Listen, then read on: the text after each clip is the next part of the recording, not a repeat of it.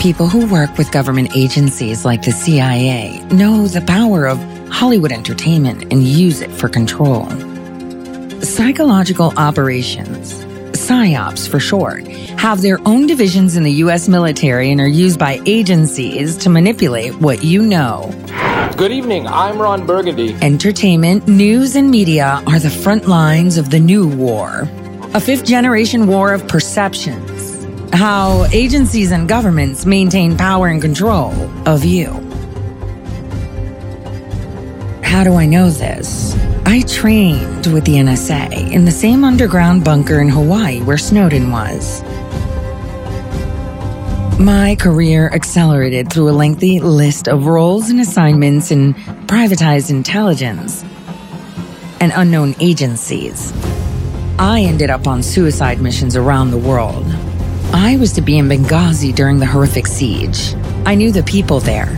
I helped coordinate the logistics. But my plans changed miraculously. We're all hoping you'll be on your best behavior here in Pakistan.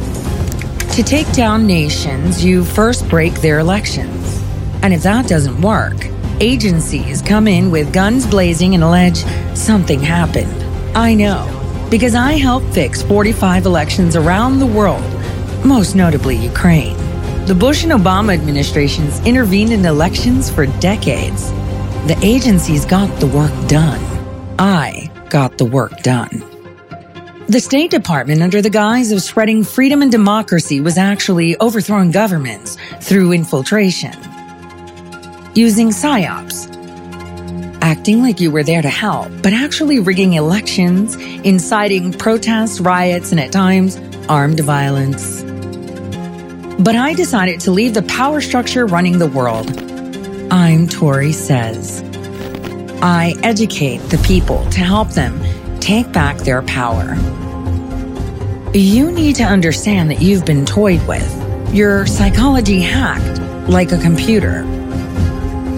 The agencies have done cultural infiltration of entertainment, news, and media in the United States of America. It's time you learn about these weapons of war, privatized to corporations and now being used on you psychological operations, manipulating information to control you and your governments. This is a rare sneak peek behind the curtain of how governments and their intelligence agencies deceive and manipulate you. Enjoy the show. The movie you have been watching and participating in. The question you should ask is Who is running the show.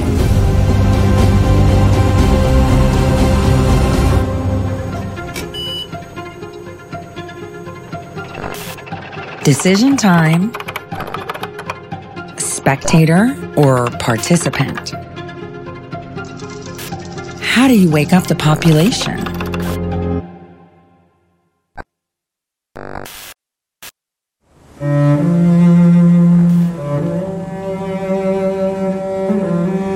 The United States of America is a unique nation with a constitution that preserves rights for its citizens.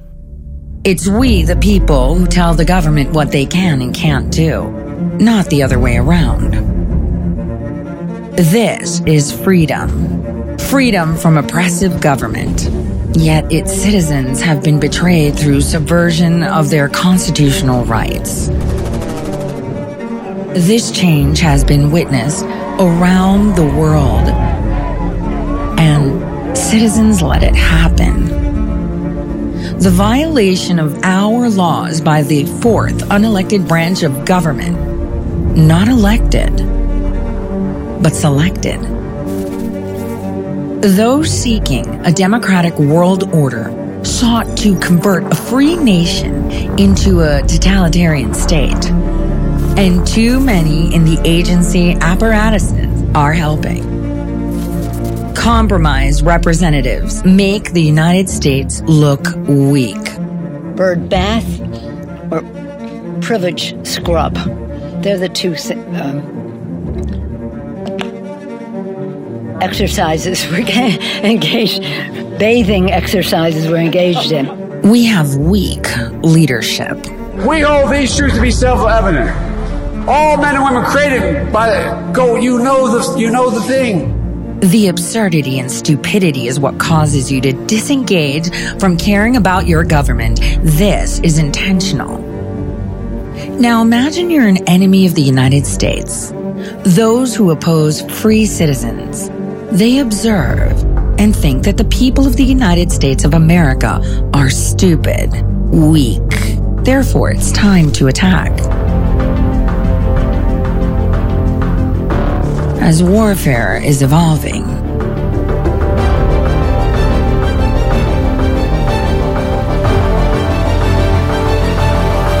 Let me repeat.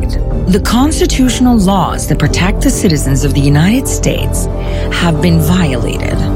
This is an act of war on the people for decades of controlled candidates in Congress and presidents who built up the agencies. The fourth, unelected branch of government. How do you destroy a tank? This is a Russian PT-76, the current Red Army amphibious tank. You could say that it was obtained, all 15 tons of it, through intelligence channels. Or you could say we stole it. Once upon a time, spying or espionage was a fairly straightforward game. But we have come a long way rather quickly from Mata There is something new in the science of spying. It's not just stealing military hardware and secret plans, but using tanks and plans and men to promote our policies around the world and sometimes to overthrow governments we don't like. Overthrow governments we don't like. How do you destroy a tank? You destroy a tank from the inside. To invade and destroy the United States, you must infiltrate and attack from within. What becomes of a world without the U.S. Constitution? Who is infiltrating the United States of America? To understand how, we have to go back and take a good look at our history.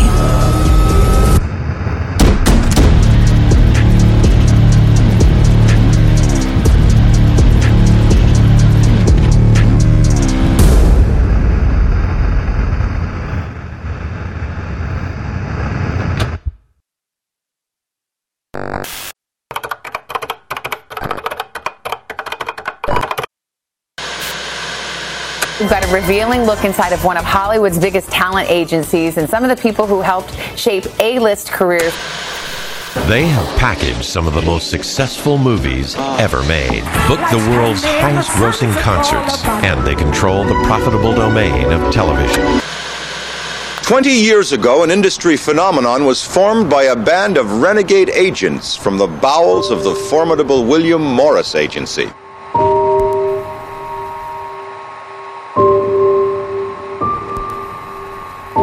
Very few people outside of Hollywood know what CIA is or those initials, and yet it follows us all day. CIA, isn't that that place in Langley? No, no, no. You mean uh, where everybody spies on each other? It's CIA.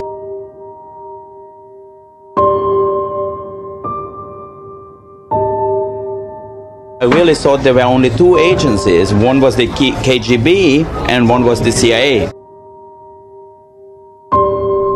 Creative Artists Agency, better known as CAA, just finished construction on a brand new building in Century City, not far from Los Angeles, California. The building is architecturally stunning and has been hailed as a new Death Star, complete with super weapons to destroy its competition. People love to make a big deal out of an event like this. It's the Hollywood Washington connection, West Coast, East Coast, whatever it is. People love to make a big deal out of it. And I think it's in part because of some of the similarities between your world and the political world.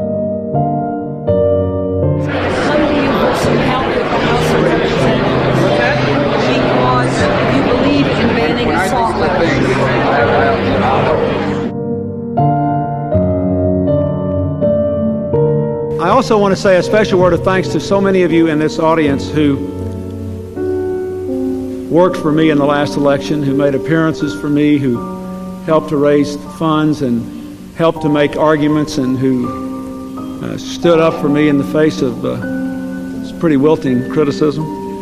When I was upstairs meeting some of you, it was interesting to me what was mentioned going through the lines. Some people said, uh, I'm really glad you fought so hard for NAFTA and passed it.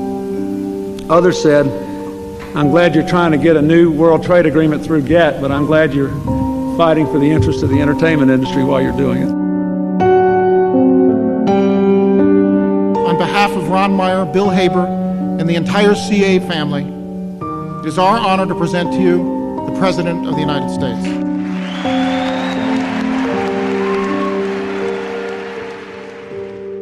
Do you think I don't know these people?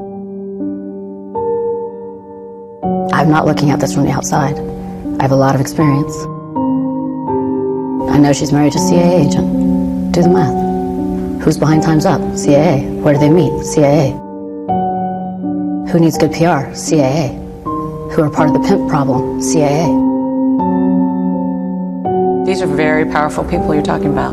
They are. So am I.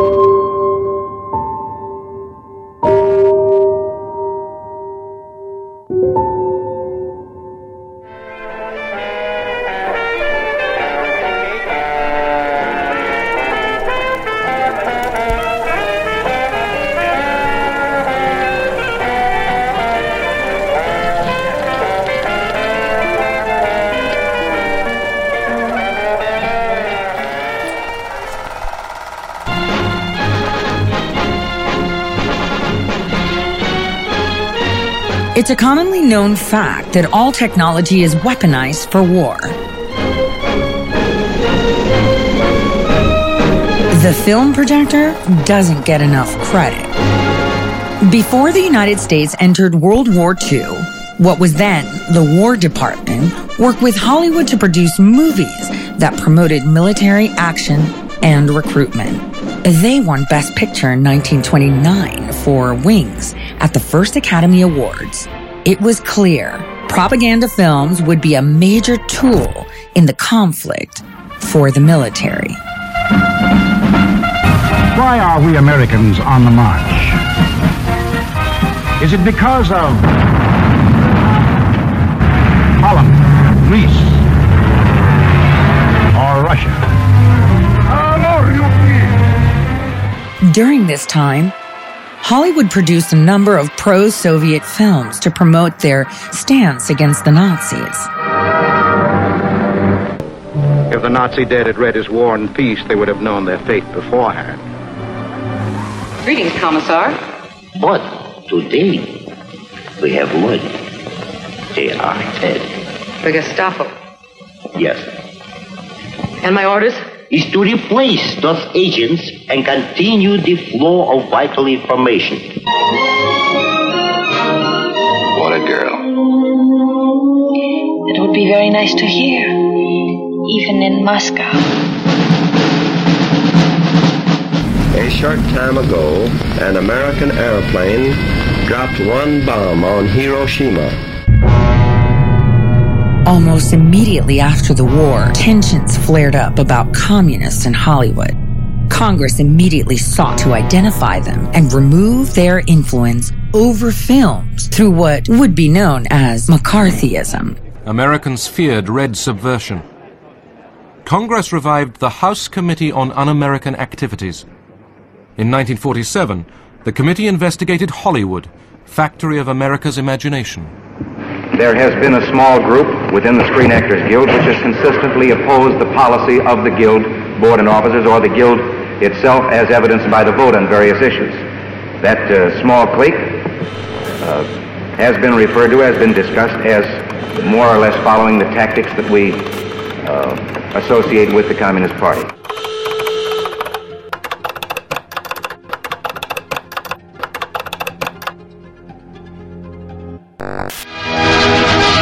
It was, of course, a very big day in the history of Fulton, Missouri, when President Truman and Winston Churchill paid their visit.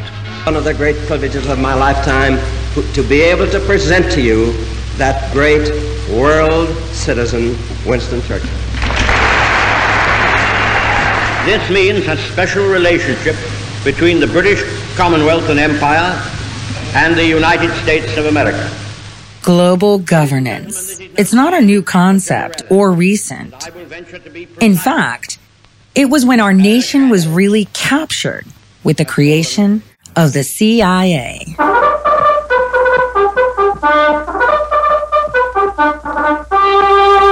During World War II, the need for unified intelligence operations led to the formation of the Office of Strategic Services, which was modeled after British intelligence.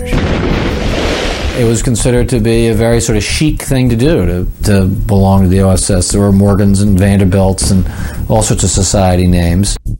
America's social elite and top minds were recruited, as well as burglars and conmen.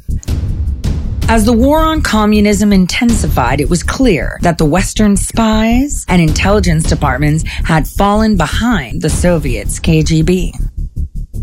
So the National Security Act of 1947 was signed to solidify the importance of spy work. Under the new name, the Central Intelligence Agency, better known as CIA. From Stettin in the Baltic to Trieste in the Adriatic, an iron curtain has descended across the continent. The world citizen, Winston Churchill, gave birth to the notion Iron Curtain. They used rock stars to take the enemy they created down. All scripted, all a facade. They controlled the narrative and the counter narrative. Music is a weapon of choice. Music sets the mood. Music influences your state of being. PSYOPs.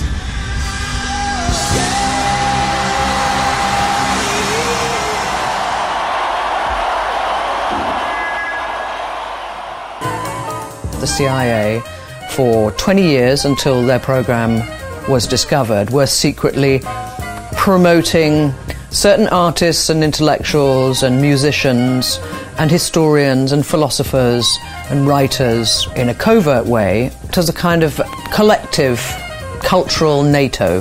The Soviets early in the Cold War years, as well as communists in other countries, mocked the United States as a cultural wasteland. They would point to Soviet art, cinema, literature, and dance as evidence of the cultural depth of the communist state. What, they asked, did the bastion of capitalism and individual freedom have to offer?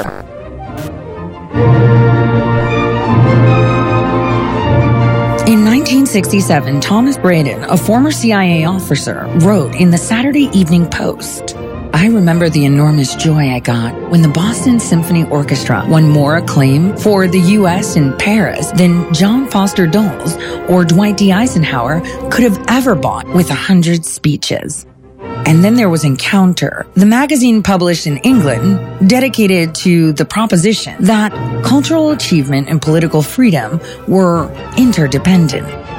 Money for both the orchestra's tour and the magazine's publication came from the CIA, and few outside the CIA knew that. We had placed one agent in a Europe based organization of intellectuals called Congress for Cultural Freedom. Another agent became the editor of Encounter. The agents could not only propose anti communist programs to the official leaders of organizations, but they could also suggest ways and means to solve the inevitable budgetary problems. Why not see if the needed money could be obtained from American foundations? As the agents knew, the CIA financed foundations and they were quite generous when it came to national interests.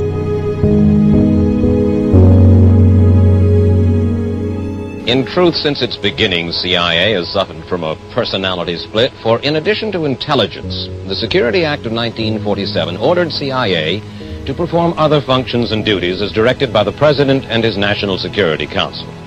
And that phrase has become a sort of blank check authorizing CIA excursions into everything from simple propaganda to the overthrow of unfriendly governments. The key to CIA's current troubles is that unique American institution, the Tax Free Foundation.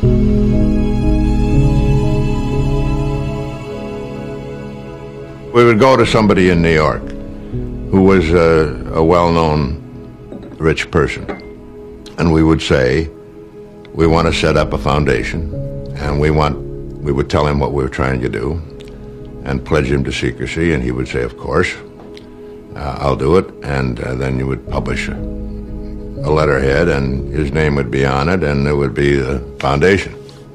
It was, a, it was really a pretty simple device. In this way, the CIA set up a huge network of phony foundations. So what America got was the formation of an unofficial hidden arts council, a consortium which consisted of the cultural elite, the museum directors, the philanthropists, the urbane millionaires, the entrepreneurs, the critics, magazine editors, and CIA personnel. One of the network's leading lights was John McCloy, a former OSS agent and one of the architects of the CIA. He later had a key position on the Ford Foundation, a hugely rich charitable trust. At the same time, McCloy is chairman of the Ford Foundation, and uh, according to records found in the Ford Foundation's own archives, you, you can see that uh, early in the 50s, the foundation uh, was approached repeatedly by the CIA to help them provide cover for operations that they wanted to fund overseas. Once again, the communist world holds a festival of youth, drawing thousands of visitors from both sides of the Iron Curtain.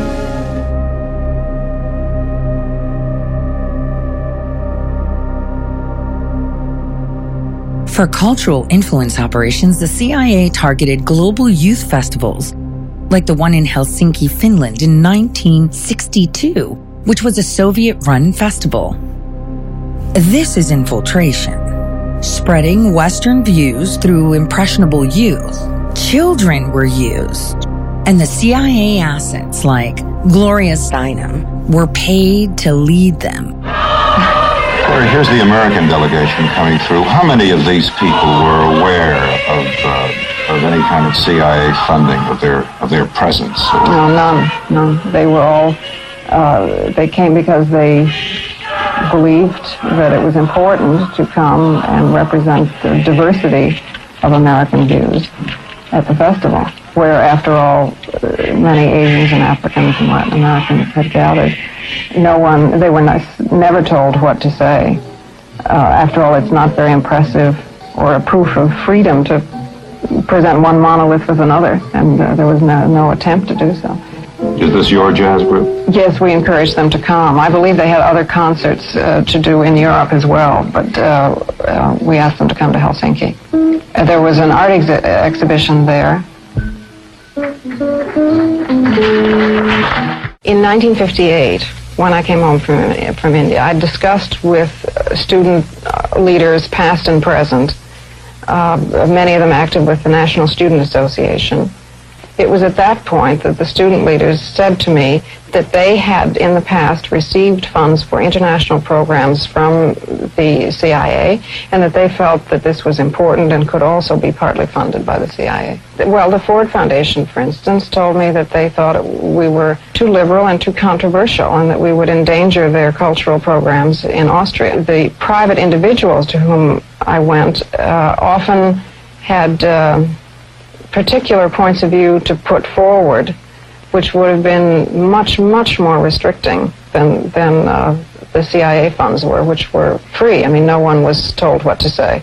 You mean they were free? You mean to say it was easier for you to work for the CIA than a private That's right. That's right. And the, the reason I think that comes as a surprise, as it did to me at the time. I mean, I had uh, the conventional liberals' view of the CIA as a right-wing incendiary group. And I was amazed to discover that this was far from the case, that they were enlightened, liberal, nonpartisan activists of the sort who characterized the Kennedy administration, for instance. When we, the CIA, wanted to circulate disinformation on a particular issue, disinformation is uh, not necessarily a lie, it may be a half truth and uh, we would pick out a journalist. I would go do the briefing and uh, hope that he would put the information in print. For instance, uh, if we wanted to get uh, across to the American public that the North Vietnamese were building up their force structure in South Vietnam, I would go to a journalist and advise him that in the past uh, six months, X number of North Vietnamese forces had come down the Ho Chi Minh Trail system through southern Laos. Now, there is no way a journalist can check that information. So either he goes with the information or he doesn't, and ordinarily or usually, the journalist would go with it because it was it looked like some kind of exclusive, and um, I would say our percentage uh, planning that kind of data was uh, 70 to 80 percent. Correspondents we targeted were uh, those who had terrific influence, the most uh, respected journalists in Saigon, like Robert Shaplen of the New Yorker magazine, Keyes Beech uh, of the Los Angeles Times from time to time, and also he worked for the Chicago Daily News.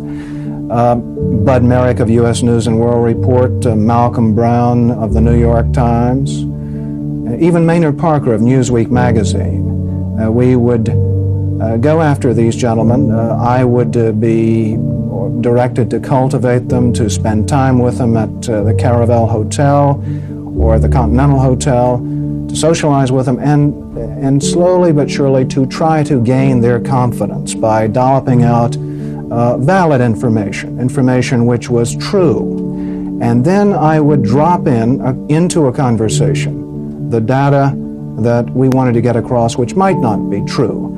Uh, one piece of data, for instance, uh, that we managed to plan in the New Yorker magazine had to do with uh, a supposed North Vietnamese effort in 1973 to develop airfields along the border of South Vietnam. The reason we wanted to plant this information was that we were trying to persuade the U.S. Congress that Saigon should uh, be continued to uh, should continue to get a great deal of aid, uh, and that uh, the North Vietnamese were the chief violators of the ceasefire accord. That was printed in uh, the New Yorker magazine under the byline of Robert Shaplen, as indeed was a great deal of such information which, uh, which we tried to circulate. I am, as an ex-CIA agent, uh, opposed to the disinformation activities uh, in which I was involved. I admit that I was involved, and I think it uh, served no useful purpose. propagandizing the American public or Congress is not the CIA's job.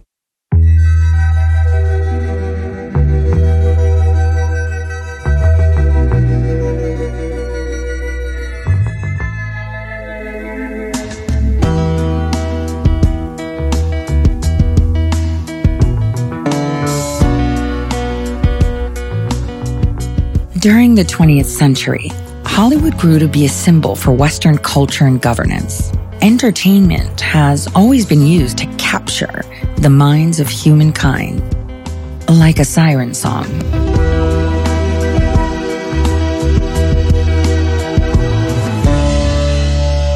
Keeping people distracted. American influence through pop culture spread everywhere.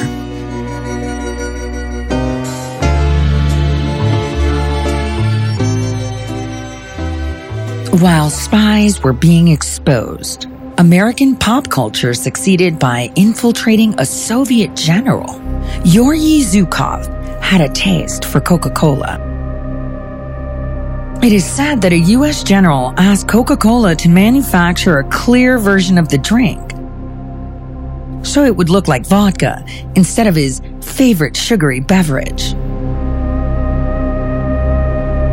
At the time when the US and Soviet Russia were at nuclear stalemate, Western culture spread. War shifted into covert cultural funds in order to shift the other nation's perspective on their adversaries this is cultural infiltration. On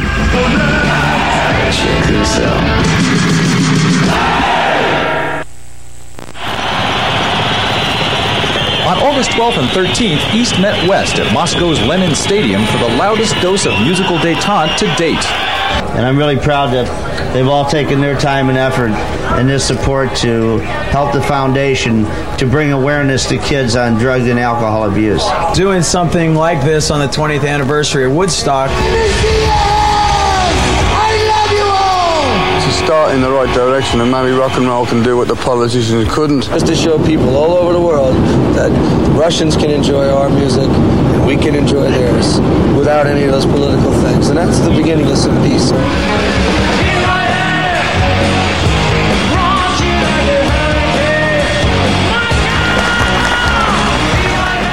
Mr. Gorbachev, tear down this wall.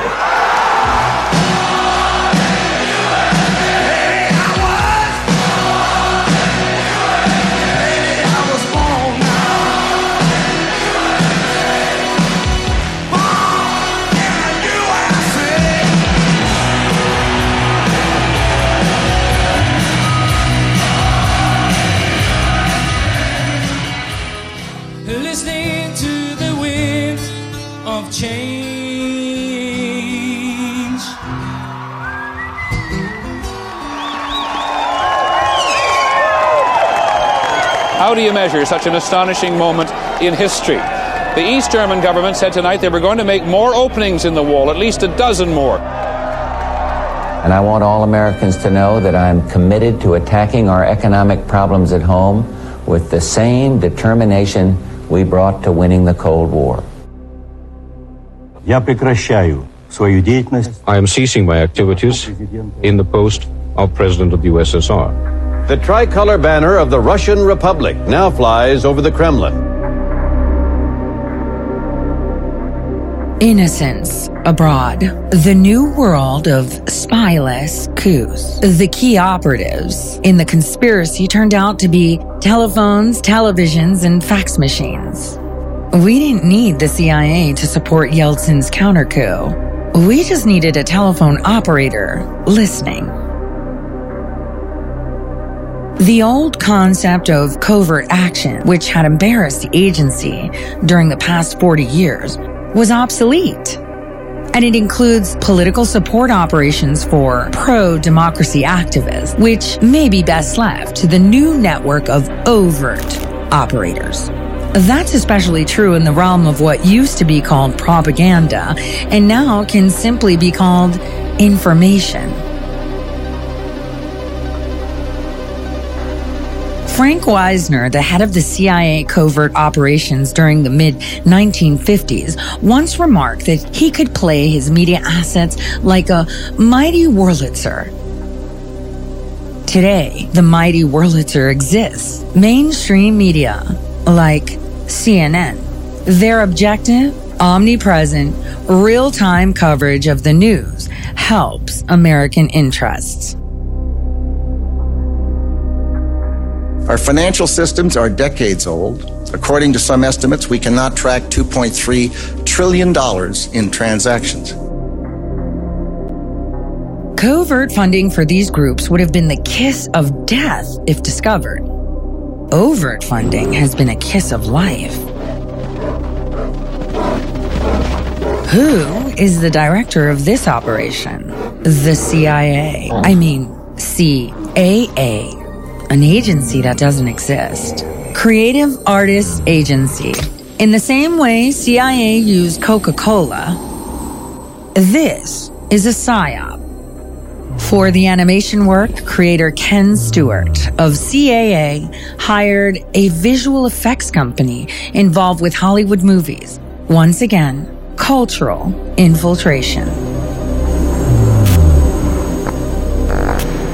They managed to construct an entertainment edifice of gigantic proportions, which has changed the way that Hollywood does business. James Andrew Miller is the author of Powerhouse, the untold story of Hollywood's creative artists agency. If people have never heard of CAA and they don't know this agency, what makes this book exciting? It's why I did it. There's kind of a paradox of sorts, right? Uh, very few people outside of Hollywood know what CAA is or those initials, and yet it follows us all day. I mean, they're part of our lives probably more so than any of us realize. From Game of Thrones to Star Wars. Ovitz co founded Creative Artists Agency, a dominating force in the talent agent business. He helped shape the careers of, listen to this roster Steven Spielberg, Meryl Streep, Bill Murray, and David Letterman. He is also the agent behind classic movies like Jurassic Park, Ghostbusters, Schindler's List, and Rain Man. I have to tell you that I am a CAA girl. Very, very proud to be represented by the firm. Going to a Chipotle, CA does their marketing. I mean, you turn on the radio, Katy Perry's there. That's CA. I mean, so I just I love the idea that there's this little iceberg there. People in Hollywood know it, but below the surface, there's a lot unknown. And the reason I like CAA is because Fred Specktor gives the best presents, and he can crush anybody that gets in my way. And the occasional mental programming. Michael Ovitz is planning to take over the world. That's his plan. You know, this guy's negotiating. Don't you know they handle everybody on the space shuttle? However, CAA has endured and come to represent most of the top talent in Hollywood. Hello, I'm Jon Lovitz. I'm an actor, but I'm not acting now. Well, happy birthday, CAA. 20 years. Indeed. In 2011, the overt collaboration of CAA agencies and the CIA became clear with the show Homeland. A political influence operation on cable television. She's won two Emmys and a pair of Golden Globe Awards for her starring role on Homeland a heart pounding show which in recent seasons has anticipated real life events. If you look through the sort of saw the Paris attack coming, predicted that, a president under congressional investigation, fake news, yeah. Russia being involved, all those themes were on your show before they actually yeah. happened in real life. Yeah, it's pretty uncanny. It's pretty uncanny. I'm a mad fan for the Homeland. Been, the show's been uh, incredibly uh, prescient in, in, in years uh, before. Mm-hmm. Uh, are there things we're going to learn about America or about our intelligence community six months from now that you'll be broadcasting on February 11th? I mean, what what is the thing? You can't tell me anything. What am I doing? I can ish. Do you do this every season where you go get to spend some time with some actual we spies? Do, we do. It's like the coolest part of my job. Who sets that up? Who calls the CIA and goes, we just like to come in and hang out with you guys? Yeah, so Henry Bromell, who is one of our founding fathers of Homeland, one of our writers, passed away a, number of years ago, but his dad was in the CIA and his cousin was a mentee of his father's and was also in the CIA, a very accomplished person there. And he recently retired. Who did the cast meet with? Who was writing the script? Henry Bromell, son of a CIA agent. CAA does the casting and promotion, but the Central Intelligence Agency was writing the script of what is to come. Sounds like time traveling to me. But in his retirement, he curates this week long spy camp for us uh, producers and writers and really? Yeah. Is it like yeah know... Yeah, so we park ourselves in a, a club in georgetown and talk to like real spooks and you know people in the intelligence community and, and the State Department and journalists and people who really. What do they tell you that like what, what's the most surprising thing that they've told you about their jobs or something you would need to know? For Well, every year it's different, right? We've been okay. at it for a while, and and the climate has been has changed. Homeland seems to be the enemy telling the world what they're going to do, and the world is watching the movie, unknowing that there are real consequences to the movie they're watching. It's as if they're dictating to all right under your nose what the next phase is. They're telling you their plan out in the open. What's the collateral damage in this war? The collateral damage is the spectator. You. But this year it was all about, you know, the distrust between the administration and, and the intelligence world, and um, and the intelligence community was suddenly kind of allying itself with journalists, which well, usually wait, they're not. How long ago did you start shooting friends. this uh, this season? How long? Uh, we started in uh, late August, September. Because things didn't really go south between the uh, the present uh, real administration and the intelligence community until the fall. There wasn't great faith at the very beginning. I don't think. But yeah. Yeah. Really? Well, yeah, the open the open hostility really started this past fall. I thought. Yeah. Well, I think maybe it wasn't so open, but it was real. And these people knew about it, and they told you, and you put it into a script. Yeah. I mean, he didn't. He wasn't so eager to populate the, you know, the State Department. Did you hear that? The State Department. The ones that are responsible for foreign affairs. As a reminder, you're paying and even enjoying their communications out in the open. They're mocking you. They have the world in a trance watching the train wreck in slow motion. And the audience is on the train. Pure evil. I'd like to figure out what I'm going to make jokes about in about four months. Could I read any of the scripts that you got coming up? It just saves I don't know. so Look, I mean, we we're it's not an it's not an exact mirror, um, but it is a a, a, a, a riffing um, Mm-hmm. on what is happening. It's like a parallel vision. Probably too irreverently say Carrie worked for me. Okay, minus the sex, the drugs, and the bipolar thing, but Carrie worked for me. And, and frankly, that's true. I'd like to think that what we do on Homeland that's different from what people in the real CIA or in Spy Masters does is that we are trying to give the poetic version. I'm touched by the patriotism of Brennan, who I met, who I went into his office. Why did he bring me in his office? What did he want me to see? Why would he bring you in his office? Why would he allow his cameras in his office? And I believe he wants you to see his humanity. The hearing to confirm John Brennan as head of the CIA got off to a rocky start. Activists protested against the U.S. drone program, which Brennan helped to create. It's a thriller based on the true story of CIA agent Tony Mendez, who hatched a plot to free six Americans during the 1979 Iran hostage crisis by having them pretend to be a film crew. And so you think of something that's literally out of Hollywood. I think of Hollywood because I had some dealings with Hollywood and I trusted them. I knew some really smart people out there. A little history on the whole 70s Iranian revolution. Who was part of that revolution? Who instigated it? It was actually Peter Strzok's father and Barack Hussein Obama's mother, Stanley Ann Dunham. Back then, Peter Strzok was raised in Iran. They're a Canadian film crew for a science fiction movie. I fly into Tehran. We all fly out together as a film crew. In order to make this work, you actually have to set up a real production company in Hollywood. Yeah, we had to find real estate on, on one of the studios out in Hollywood. Our consultants there helped us find some real estate, and we created a production company that we called Studio Six Productions. Within a few days, we had a movie script. We had a, a company. First thing we did is took the uh, went down to Hollywood Reporter and to Variety and took out full page ads, which I designed a poster that said uh, Argo, a cosmic conflagration. It was when you receive one of the highest decorations in the CIA, and then it becomes so clear that you're going to have to keep it secret. Yep. No one's going to know. 30 years. And now, 30 years later, the whole world knows. How does yeah, that feel? It's a terrible thing. Our job is to keep the secrets, not give them away. We've given it away, haven't we?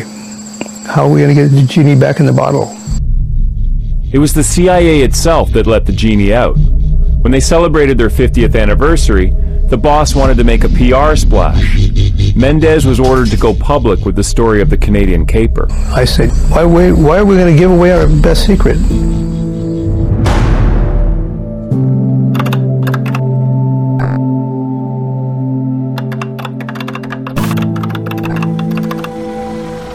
The CIA has a long history of maintaining power,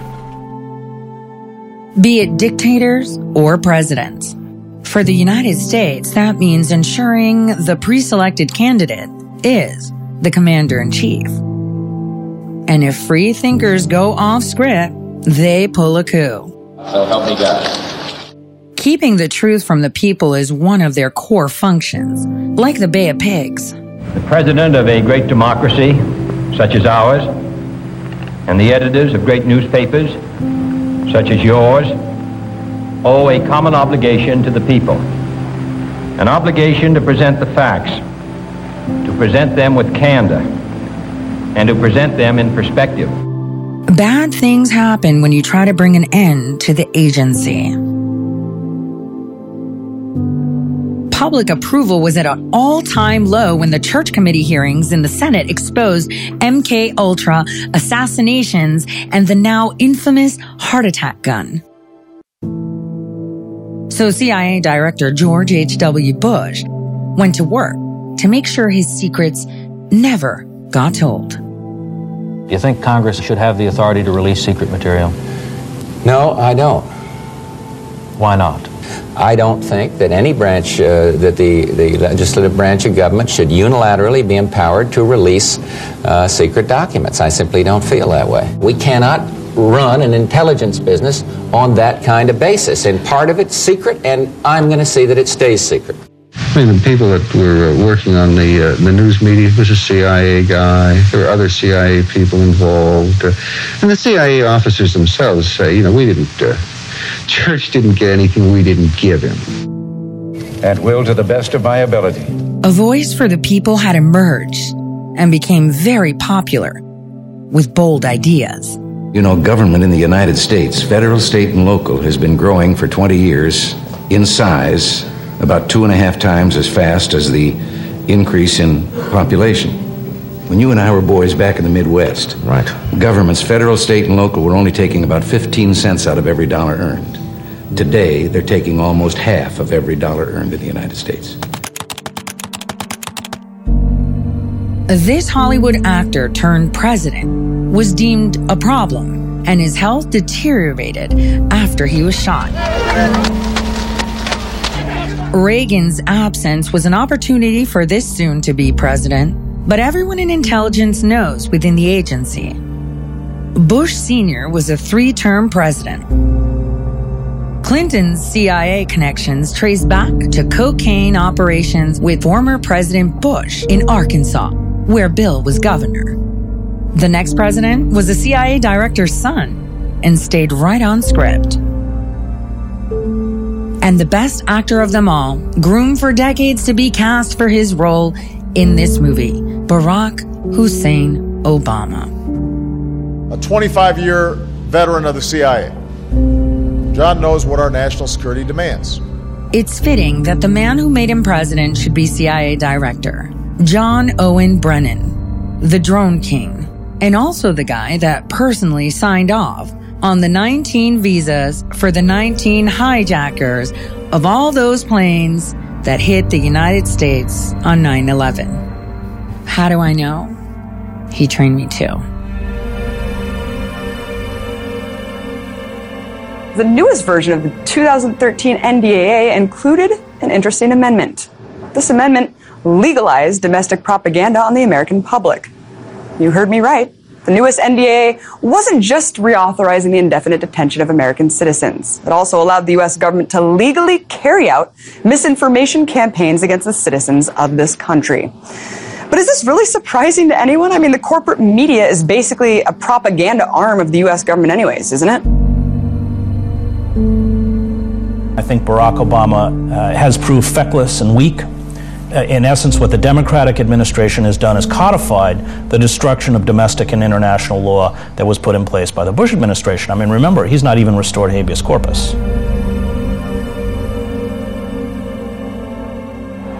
The 2016 elections were a massive moment in the war on the people, beginning with the primary elections.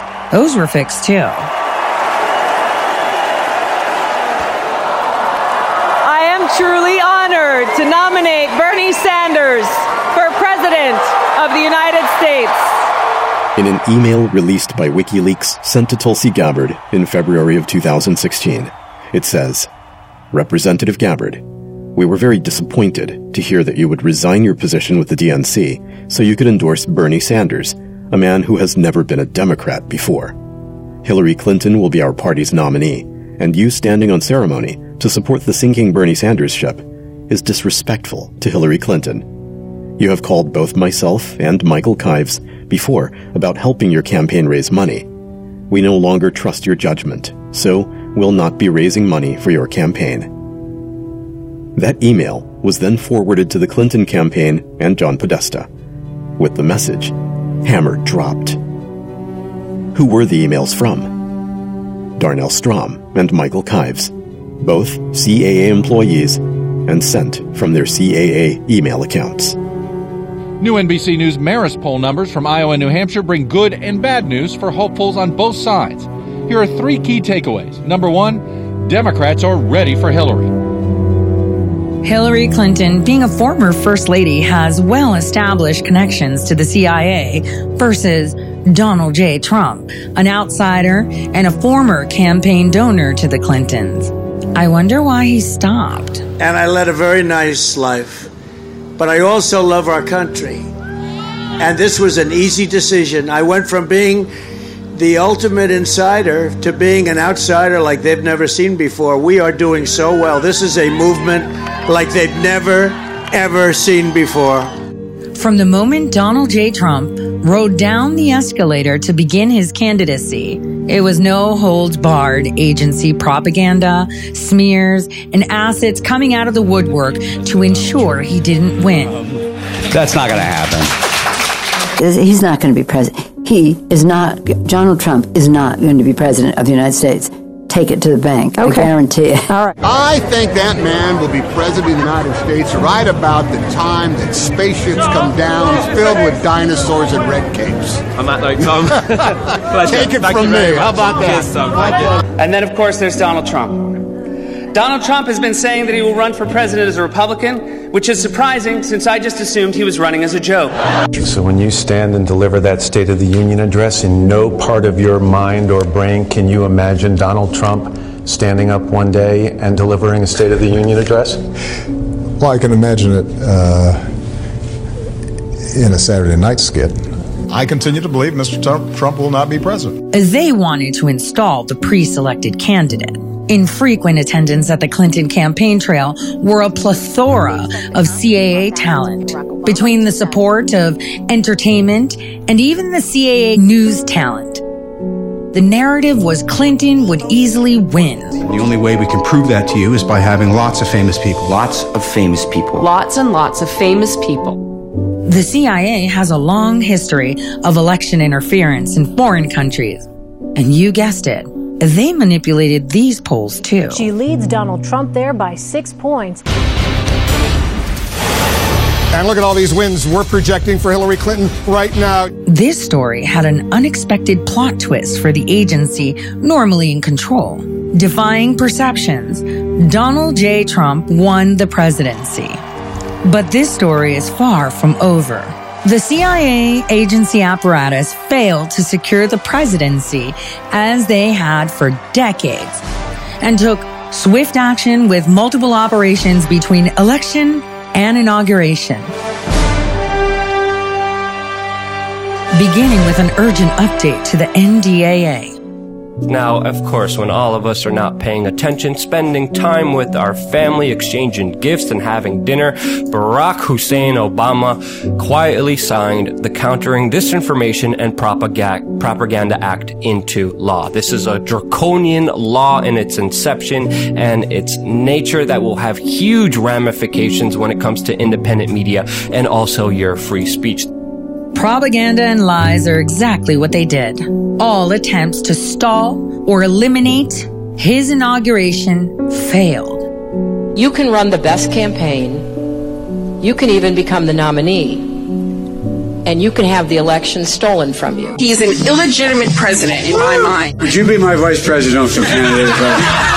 Folks, look, I absolutely agree. Trump didn't actually win the election in 2016. He lost the election, and he was put into office because the Russians interfered. Trump knows he's an illegitimate president. The president elect, although legally elected, is not legitimate. You said you believe that Russia's interference altered the outcome of the election. I do. We have a president who, if in fact it is proven, uh, has been assisted by the Russians and may in fact not be a legitimate president. I have an objection. I object to the 15 votes from the state of North Carolina. I object because people are horrified. What I believe is that there's no question suggestion that the outcome of this election was affected by the Russian interference. There absolutely is a cloud of illegitimacy. So that legitimacy is in question, yes. So that was a very tainted election, and, and in that sense, it, it's illegitimate. I, Donald John Trump, do And on January 20th, Donald John Trump became the 45th president.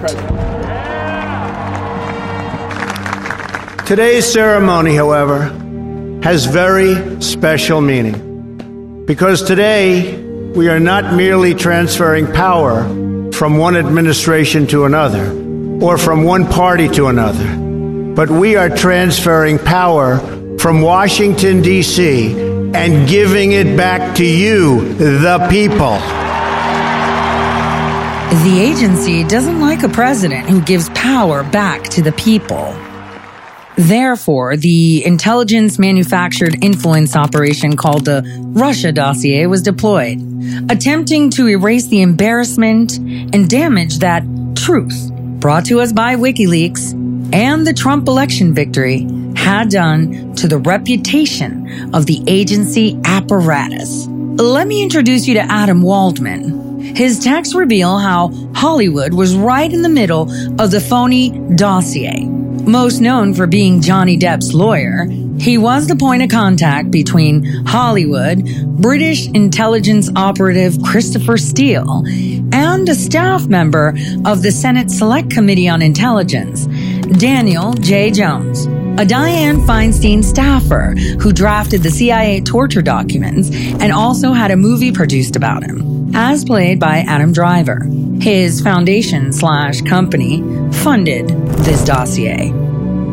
From a text message conversation between United States Senator from Virginia, Mark Warner, and Hollywood lawyer Adam Waldman. February 16, 2017 at 10:49 p.m., Senator Mark says, "Have had important call about your message.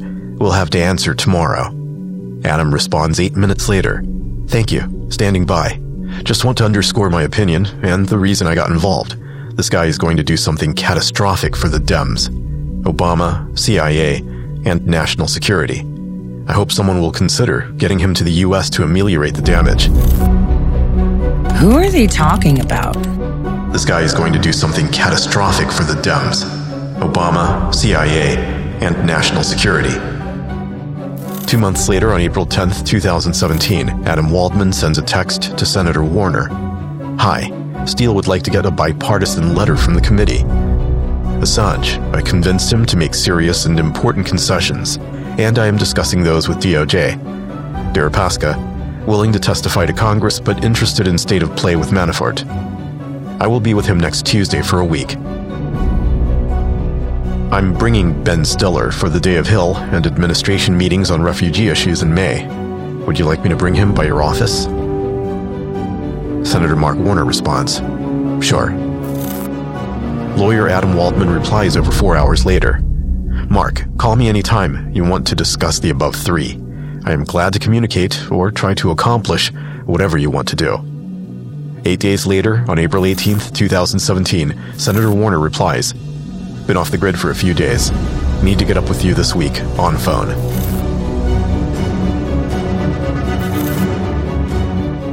Daniel J. Jones, a month prior to this text, met with Adam Waldman, who was Igor Deripaska's lawyer.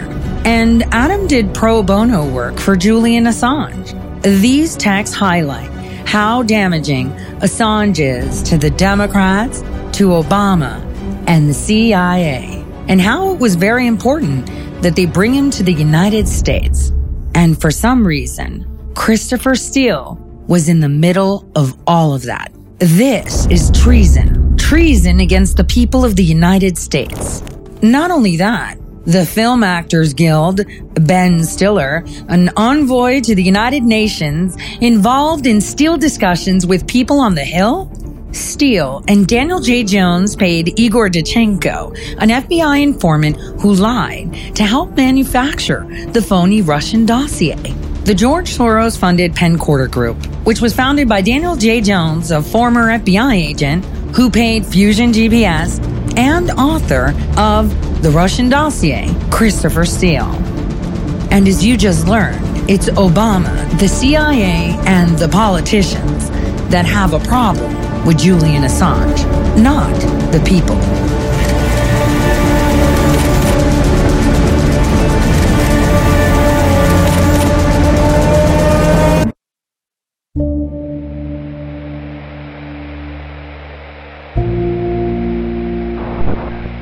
The influence war continued by the fourth unelected branch of government to reclaim the presidency from a duly elected man who wanted to give power back to the people. All agency assets were deployed, and we witnessed a system wide attack on a sitting president. Let me ask you I don't know if you have seen this, I don't want to blindside you with this. This is, a, this is um, the latest statement, latest tweet, as you were just saying. Intelligence briefing yeah. on so called Russian hacking was delayed until Friday. Perhaps more time needed to build a case. Very strange.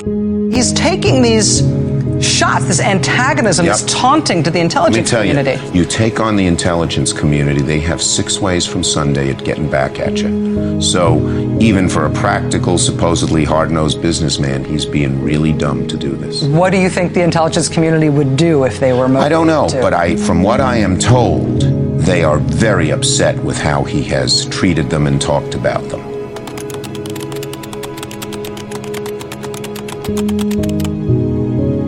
Rachel Maddow's whole show, show is this one big conspiracy theory. One big conspiracy theory with no evidence. And she's linked everything to that conspiracy. She said Rex Tillerson, the head of uh, ex CEO of uh, Exxon, was a Putin puppet. She said that about him. That's called McCarthyism. That's red baiting. What they're really upset about is when was the last time we ever heard a president attack, quote, the deep state, end quote? He's not attacking some rogue outfit in Afghanistan that's an offshoot and maybe under contract. He's attacking the military industrial complex's core secrecy operations. And that is freaking out people at the CIA, especially career people who have never been fingered that way from the White House. Now, apparently, this was a year before the election. Now, he called it fake news. You know, he always does that. And added information that's being illegally given to the failing New York Times and the Washington Post by the Intelligence Committee, NSA, and FBI. Well, just like Russia. you know, he questioned the uh, integrity of the intelligence agencies. What does he expect? Does he expect them to love him and not leak stuff? Because he started this war with the intelligence agencies, and this is what you're getting now. So I guess someone over at Super Deluxe Cuts figured this out and they put this together. Here we go. Donald Trump's done. He's done. There's no question about that. He's done. Breaking news. A bombshell. Today is a turning point. Today was historically bad for President Trump. Today was a turning point. A turning point. We're at a turning point here. The beginning of the end for the Trump presidency. The beginning of the end. And breaking news. We have another bombshell. Mike Pence might have to assume the office of the presidency. The call for impeachment. Rumblings of the word impeachment. Breaking news. Another bombshell out of the White House. I believe this is the beginning of the end. I do too. It's really the beginning of the end end. The beginning of the end. He may be feeling the walls closing in on him. All the walls closing in on him. The walls closing in on him. Breaking news, a new bombshell. One astrologer says this means the beginning of the end for President Donald Trump. The beginning of the end of the Trump presidency. Trump will resign. Trump is going to resign. Is this the tipping point? I know we've said it over and over. You think this is a tipping point? And over and over. This is a tipping point. And over and over. Breaking news President Trump off the rails. It was the beginning of the end today. It's the beginning of the end. It reminds me a lot of the last days of Nixon. Breaking news tonight new bombshell. This is the beginning not the end. The beginning of the end. The walls are closing in. The walls closing in. The walls closing in. None of these people are embarrassed. None of them are embarrassed. None of them are ridiculed. None of them are called conspiracy theorists. None of them. You know why? Because they're the establishment doing it. But you say one thing against this, they literally, if you debunk this conspiracy theory, they'll literally call you a conspiracy theorist for not buying into this. That's how effed up things are. There's more to this. Another bombshell. Bombshell. Bombshell. Bombshell. Bombshell. Bombshell. Bombshell. Bombshell. This is a bombshell. It is a bombshell. I am beginning to resent the word bombshell. well, I think that I think that the propaganda that that, that batters us all is um, so you know repetitious and monotone. You know precisely because it, it is at the service of a, of a kind of single uh, dominant, uh, use the word hegemon. I think that that's, that's, that's the truth. That's the case, you know. Our, our greatest, greatest responsibility, responsibility, is to, to serve, serve our, our Treasure Valley communities, the El Paso, Las Cruces communities, Eastern Iowa communities, Mid Michigan communities. We are concerned about trouble and trying to irresponsible, one-sided news stories plaguing our country. Now, the elite media are the sort of the agenda-setting media. That means the New York Times, the Washington Post, the major television channels, and so on. They set the general framework local media more or less adapt to their structure. False news has become all too common on social media. And agenda to control exactly what people think. And this is extremely dangerous to our democracy. This is extremely dangerous to our democracy any rational human being with even minimal history of the United States and the CIA would take everything that the CIA says with a huge grain of salt. I would call it actually a dose of rational skepticism, given how many times in the past that agency has lied and been in, in error. You know, of course, don't you, that the Iraq War was started because that agency said that Saddam Hussein had weapons of mass destruction and was in an alliance with Al Qaeda, something that and turned out to be course, tragically untrue. And I know, so, of course, course people would, would treat those claims skeptically. Okay. The post 9 11 era opened an opportunity to rehabilitate their image, gain new approval in the public eye. That now they're a force for good.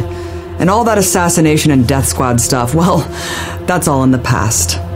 Their current rebrand is just the latest phase of this makeover. And in a climate where they now have widespread acceptance in popular culture, academia, and news media which is why it's so important to document their true legacy and explore why these operations are not just part of their history, but part of their present. Do you have any people paid by the CIA who are working for television networks? This, I think, gets into the kind of uh, getting into the details, Mr. Chairman, that I'd like to get into in executive session. Hey, Anderson, we had a great interview last time. I was wondering if you get a chance to look into Operation Mockingbird? I, you know what that is. You're talking about something what, from the 1950s, dude? 1970s official declassified program how the CIA infiltrated the mainstream media from the higher up. right. It's declassified. I read about it in college. Yes, I do. Thanks. Do you think it's something that could ha- possibly be happening today? I have no comment for you. Thanks, dude. Why not? I mean, you didn't have any journalistic training except CIA training. I mean, yeah. I just wanted to know what you think of German reporter Ulfkotte, who said the CIA bribed him and extorted him to publish news stories. To manipulate people, to make propaganda against Russia, and it is not right what my colleagues do on, and have done in the past because they are bribed uh, to betray the people working for Central Intelligence Agency or other American agencies. So, Anderson, what influence do you think the CIA has when it comes to mainstream media? Dude, you're being just ridiculous. I mean, it's time. I mean, it's hey. time to ask really the hard questions. And this is not only politicians, this is journalists too. And uh, I just have written in the book how we have betrayed in the past our, um, our readers just to push for war because I don't want this anymore. I'm fed up with this propaganda. I was supported by the Central Intelligence Agency, by the CIA. Why? Because I should be pro-American. I'm fed up with it. I don't want to do it anymore. I, I've just written a book not to earn money. No, it will cause a lot of trouble for me.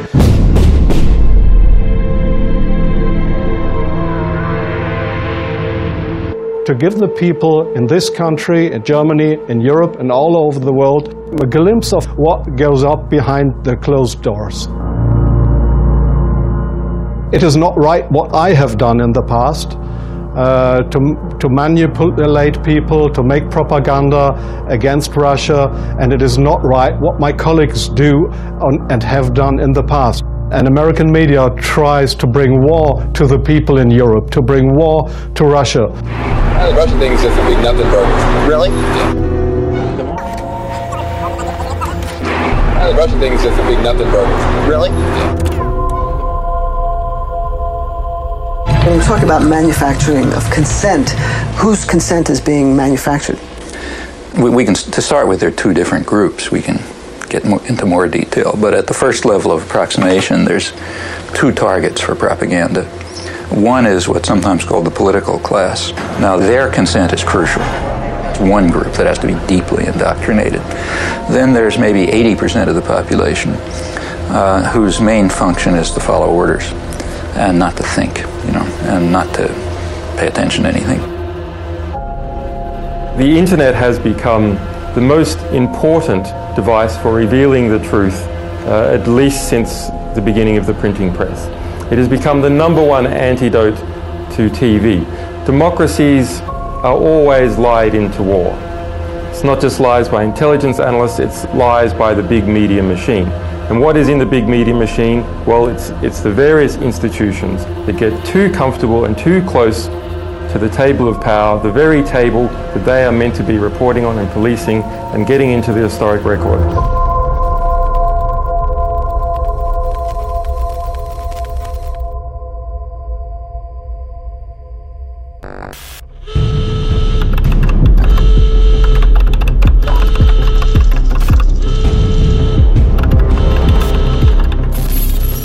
And when they can't control the flow of information, and the people embrace their independence and free thinking, it's standard practice to deploy a crisis. Control by fear. China's new and deadly coronavirus has been reported here in the U.S. The CDC tonight says the second of what potentially could be a series of coronavirus cases has appeared in the United States. The latest patient, a woman diagnosed in Chicago after returning from Wuhan, China. It's very likely that rich countries who uniformly throughout their country do a serious shutdown, that they will be able to avoid a high percentage of their population getting infected. That's what the exemplars, like some of the work in China and South Korea, are telling us. The remarkable rapid development of COVID 19 vaccines offers great hope, but these vaccines need to reach everyone everywhere as quickly as possible. This is a matter of fairness and justice. This is the $15 million mansion where Antonio Guterres lives, and you see, he's got two separate UN security cars. These guys are driving in and they're driving out. No masks, man. Check it out. UN car, smoker, no mask. We need greater trust. For any vaccine to work, the majority of men, women, and children across the globe need to be willing to accept it. See, this is not quarantine. This is a violation of New York City health regulations. Turning our attention, Rachel, to young Hollywood and the vaccine. Oh. All right, look at this sexy shot. Sophie and Joe. No surprise, they turned to entertainment to promote this. Britney Spears and Sam Asghari, her boyfriend. It was nothing. I felt nothing. This is becoming a pandemic of the unvaccinated. They want obedient world citizens.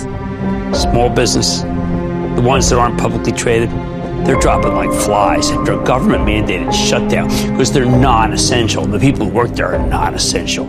It's hard enough to run a small business. How about when the government says you, you're closed and the landlord says, I don't care? That's the thing about this pandemic. It's been one of the greatest wealth transfers in history, and it's a wealth transfer that was mandated by the state. I think that we'll have a, it'll have a horrible effect on our country.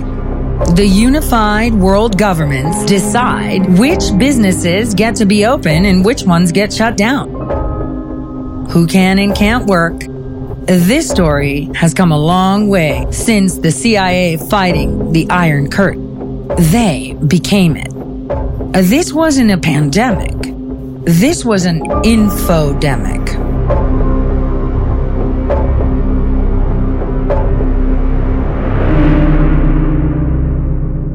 With a quote from Winston Churchill The farther you look behind, the farther you can see ahead.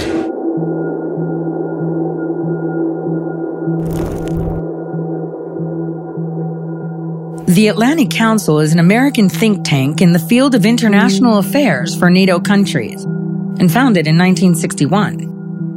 On their website, they have an article called Shaping a New Democratic World Order that says, since the end of World War II, the United States and its allies across Europe and the Asia Pacific have led to the establishment of a rules based order. Sounds like some Winston Churchill world citizen stuff. And this idea is embraced in Ukraine. We had three revolutions in our country when we did not agree with what was going on with uh, the direction of where we're moving in.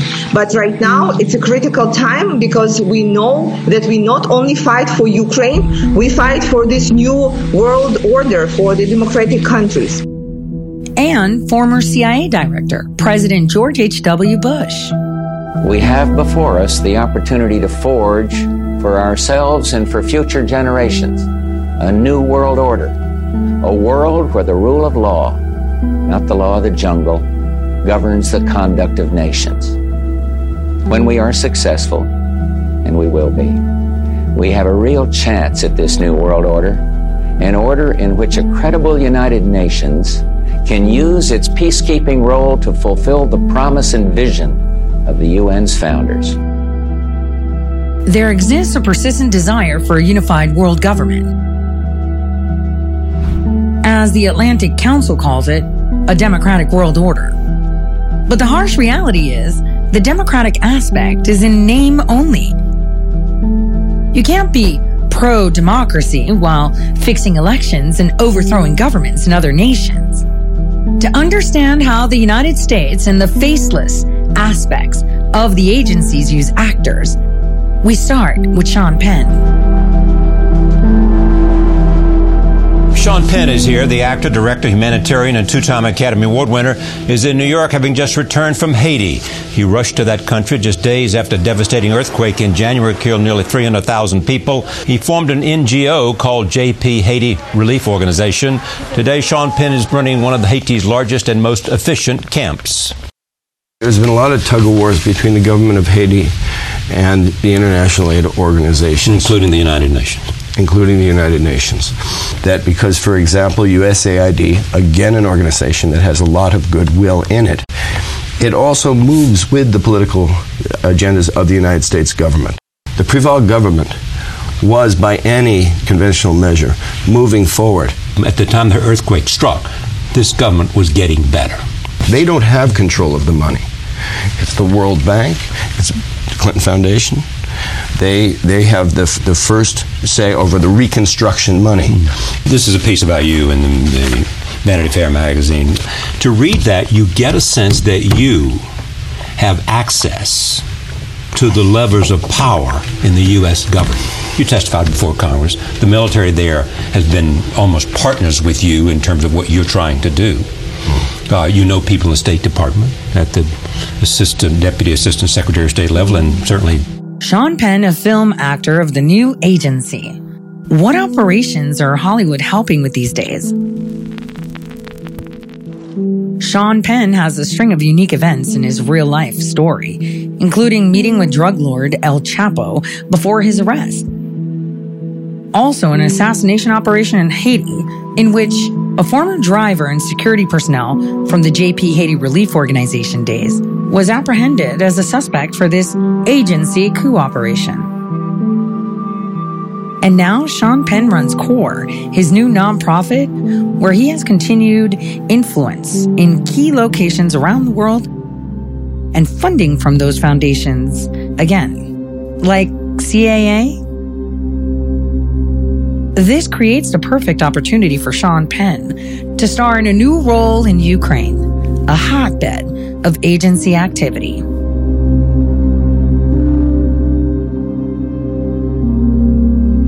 Did you know that the current president of Ukraine was an actor who played the president of Ukraine on a show that a production company that he himself started created? Did he pull off the biggest psyop of all time? As someone who worked in intelligence, it's exhilarating to see people wake up and get it. This is an influence operation, a psyop. Having participated in fixing elections, specifically in the Ukraine, Here's what they did. They took an actor from a popular TV show called Servant of the People, used to reality hack the population into accepting him as a legitimate candidate. That was effective. Politicians are actors too. In 2014, Ukraine had a revolution just like the many CIA coup operations of the past. This one has all the same signs. Осуществляется проект Техком, в рамках которого ведется подготовка к разжиганию гражданской войны на Украине. So, before the coup, the U.S. State Department was involved to have their influence on the outcome of the election. The highest ranking State Department official, who presumably represents the Obama administration, and the American ambassador in Kiev are, to put it in blunt terms, plotting a coup d'etat against the elected president of Ukraine. The most blatant coup in history because it was advertised two and a half weeks in advance on YouTube. We could land jelly side up on this one if we move fast. So let me work on let me work on Klitschko. So on that piece, Jeff, uh, when I wrote the note, uh, Sullivan's come back to me uh, VFR saying you need Biden, and I said probably tomorrow for an attaboy and to get the deets to stick. So Okay. Biden's willing. Okay, great. They even got a Netflix deal, another Hollywood wartime production.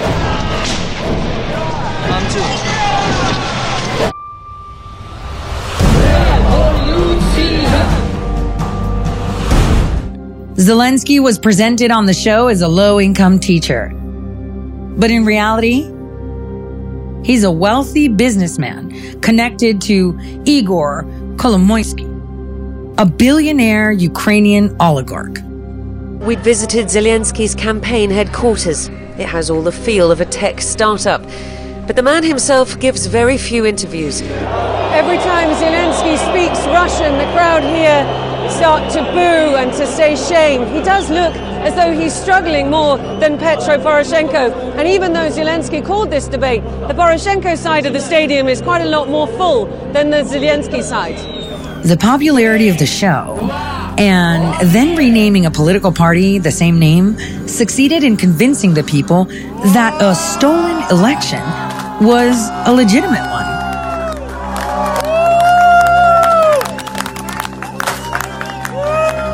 Agency coups are bloodless takeovers of nations when they can rig your elections. It was Joe Biden who needed this outcome the most. He couldn't run for president in the USA if criminal corruption was exposed in Ukraine. I even warned about it on Twitter. In 2020, I heard the conversation at the cyber conference in Munich, February 2019. They know why Joe is slow to run for office. I heard it all, but then Twitter deleted my account.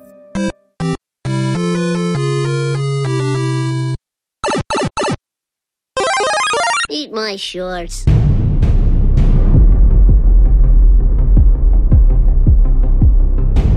How will Biden change the 2020 race? Uh, he has never run a major campaign where he is the front runner uh, from the start, right? He was Barack Obama's running mate twice, but that's a supporting role. So now he's the starring actor uh, in this campaign. You overthrew Ukraine in 2014! You overthrew the legitimate Ukraine in 2014! The 2014 Ukraine elections had events that repeated during the 2020 US elections. An article by Christian Science Monitor on the Ukraine election preserves the record. They say, in the wee hours of the morning after polls closed, as results flowed in from Ukrainian election districts, internet links feeding that data to the vote tally system were hit with a barrage of fake data packets. From about 1 to 3 a.m. on May 26th, election results were blocked, delaying the final tally until early morning, a preliminary report by international election observers recounted. Wait, they stopped counting in the middle of the night? Sound familiar? counties, by the way, I think it's seven total, that have said they will not count mail ballots tonight And all those counties were won easily by Donald Trump in 2016. It's also worth noting that the Obama administration sent 50 million to Ukraine in the form of aid to help ensure democratic elections. Remarkable timing one month before elections were held. Of the United States. We're looking at $53 million in further assistance. Crucial. I put this in my 2020 election affidavit. It's over 30 pages, and to date, no one has disproved it. After four long, tense days, we've reached a historic moment in this election. We can now project the winner of the presidential race. CNN projects Joseph R. Biden Jr. is elected the 46th president of the United States.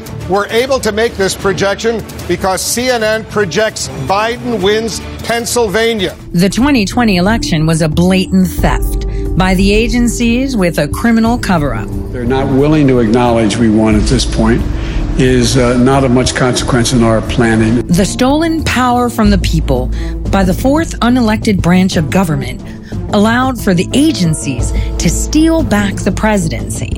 But the four years of Trump in office was enough to give the people time to understand how to take back their republic of self government. Of what we have achieved together. When you're a global power broker and you can seize the White House, I, Joseph Robinette Biden Jr., do solemnly swear. It's a large return on investment. Thanks to the Hunter Biden laptop that was intentionally left behind, we learn how Joe used Hunter in almost a conservatorship type way to maximize the cash out. While keeping his son poor, he made his dad millions. Also, German email server used by both Joe and Barack Obama to avoid U.S. surveillance. First, an internship for Naomi Biden with her own CAA email address. Then there's Hunter coordinating speaking contracts for his father. Joe Biden himself was signed on with CAA. And the news that Joe sealed a China deal for Hollywood and CAA, courtesy of the Biden family business dealings.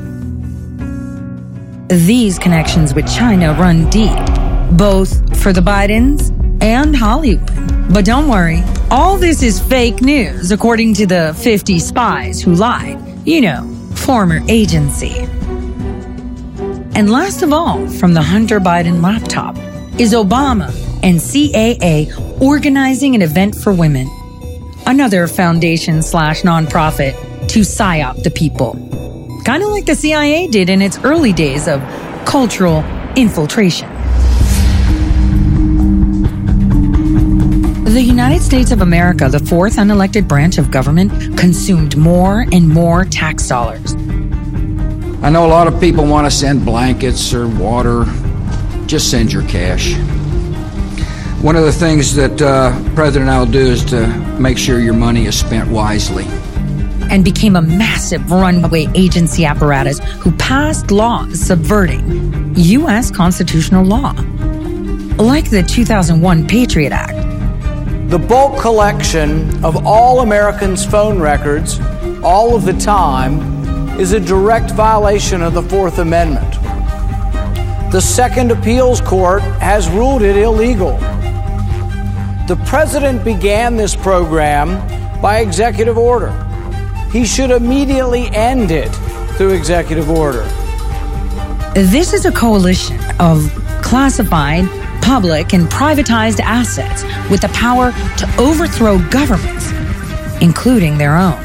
And with that much captured authority, they were allowed to get away with a lot, from Hollywood to around the world.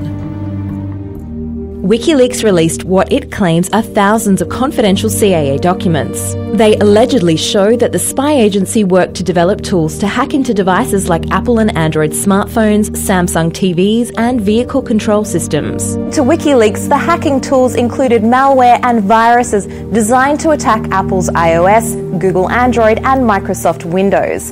They allegedly allowed the CIA to access a smartphone user's location and messages, as well as control of phone's microphone and camera. It's actually a totalitarian process that's been used down through history. I mean, that's what totalitarian dictators, states, they, that's what they want to do. They want to know everything about the population so they can control it. That was the idea behind, the Soviet Union, the East German Stasi, that was their idea, and the Gestapo and the SS, and down through history, many others.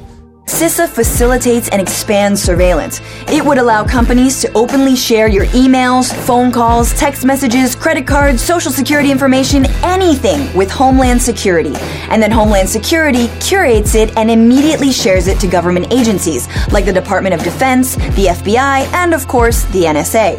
It could also share that info with other companies if they think it poses any kind of cybersecurity threat.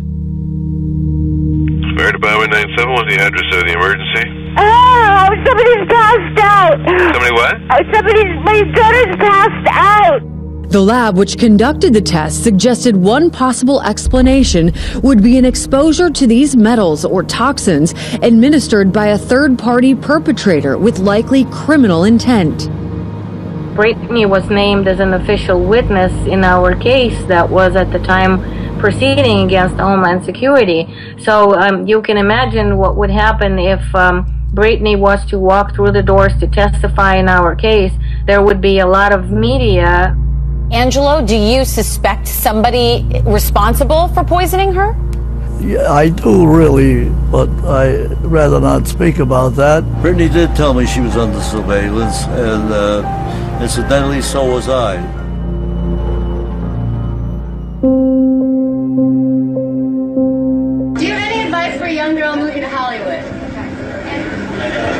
Um, I'll get lively with this. Harvey Weinstein invites you to a private party and the Four Seasons stuff. You know, this is not unique. This goes on at the most horrendous high levels. I want to know who is taking these actresses up to his room. And I'd like to know if people say they had a story, that reporters say they had a story and didn't run it, I'd like to know why they didn't tell the story in the last 10 years. You mean the CIA talent in Mockingbird CIA News didn't report on this? Just another day in Hollywood. I would have liked to have known this. You know, that this man was, was assaulting women and was silencing women. Harvey, why'd you hire Black Cube?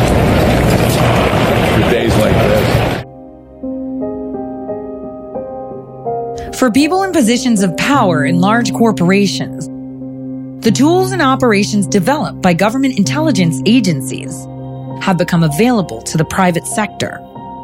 Spies, covert and private investigators, standard agency actions from governments around the world available to those who can afford it.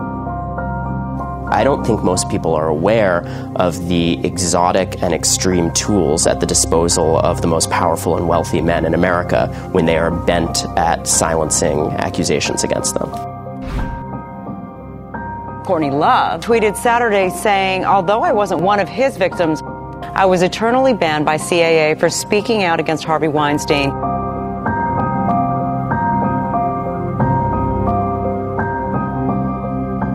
Epstein was hiding in plain sight. We all knew about him. We all knew what he was doing. But we had no one that was no legal aspect that would go after him. They were afraid of him. For whatever reason, they were afraid of him. We've seen the same thing happen with Epstein with these scientists that we saw happen in Hollywood and we saw happen up on Wall Street in New York, where he starts spreading money around. The scientist who's funded by Jeffrey Epstein is creating these interactive dolls that go into the bedroom of some little girl that records what she's saying, watches what she's doing, feeds this information back to some system somewhere, some mainframe. The fact that Epstein's behind it, you, you have to ask, what was the plan? Okay. Wow. That just kind of scared me as well as uh, give it up for little Sophia, everybody. Bye bye. I love that. And my guess is it represents some very powerful structure that we tripped over, that this was constructed. I mean, we have a very famous case of a guy named Eli Cohen who was fitted with a backstory and became a playboy uh, in Damascus and held orgies, if I understand correctly, where he collected information and leverage against people in the Syrian government. If you take that situation, this looks remarkably similar. We've got a guy who was apparently a math teacher at a private high school, and the next thing we know, uh, he's avoided jail in some sort of financial scandal, and he's suddenly set up as a mystery financier um, with connections to absolutely everyone in the top echelons of power. I know that Jeffrey was selling arms. How do you know that? Where the money comes from, nobody knows.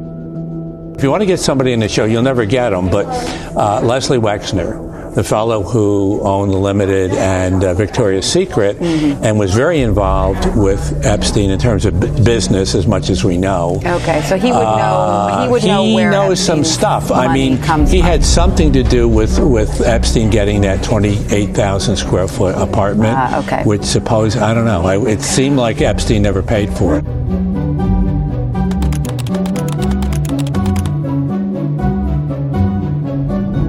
How could we, since 2006, not pay any attention to the story? When I met Jeffrey Epstein, uh, which might have been something like 2002, before he was uh, charged with sex crime violations in Florida, it was like somebody created a Gatsby like character out of a Ralph Lauren look-alike who had apparently recently been a math teacher at a private high school. Nothing added up. I did not believe that Jeffrey Epstein was a hedge fund manager. And I, in fact, called my wife at the time and I said, This man appears to be a construct. And she said, What do you mean by a construct? I said, It's like they've hired an actor to play a hedge fund manager.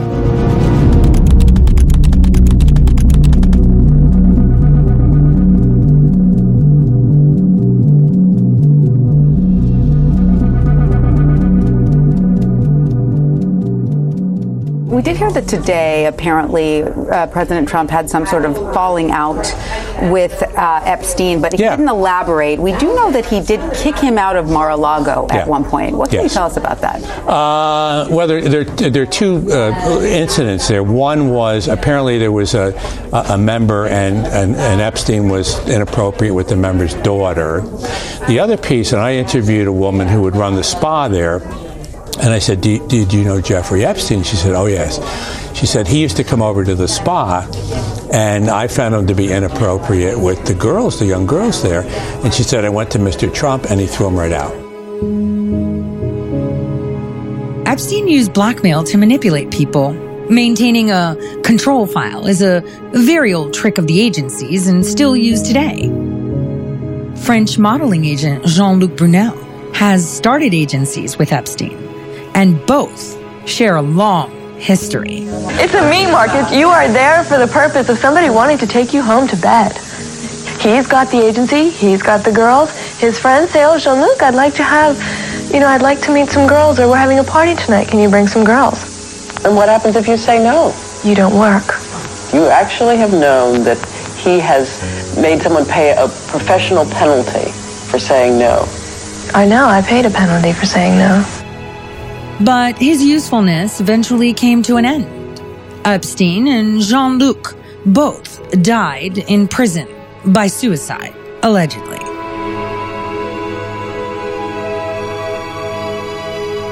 Defeating the USSR, we thought we escaped controlling how people think. But Hollywood eventually became what it was used to fight against controlling how people think. The massive network of collusion will surprise you. Well, the industry is severely compromised by its own politics, and that's why there's nothing good or original on any of it. So, you know, we're living under censorship, and it's politically based. And I think the networks, particularly the one I work for, the head of my network in his interview, Bob Iger, said the first phone call he made about my gaffe on Twitter was to Valerie Jarrett. It's all a Jussie Smollett world in TV and in entertainment, and it's all controlled. And uh, you know, they just use it to hate everybody, so they can raise funds. It's just all a big scam from top to bottom. It's all a Jussie Smollett world.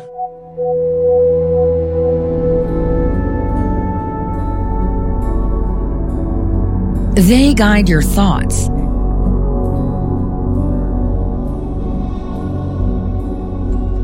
Division is their goal.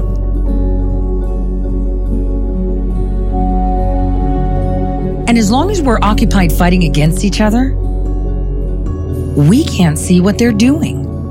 Jussie Smollett convicted on five of the six counts he was facing after being accused of staging a hate crime. A fake hate crime to pass a lynching bill.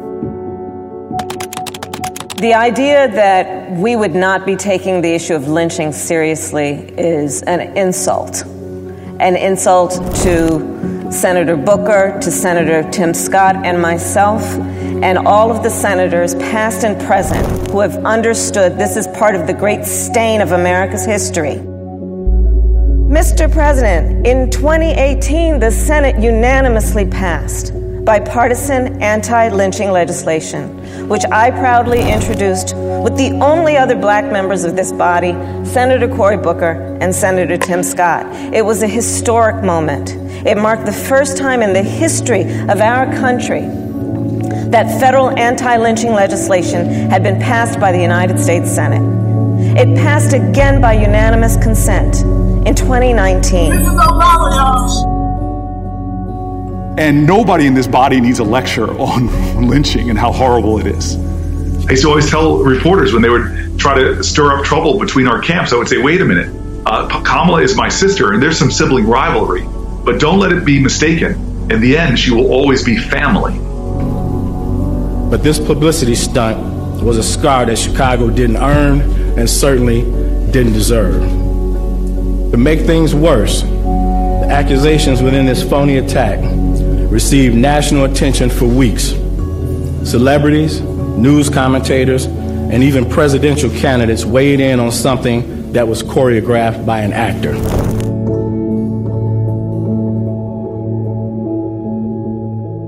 Manufacturing evidence, fake tweets, fake texts, fake conversations, which would be a crime if any of us presented them in a court of law.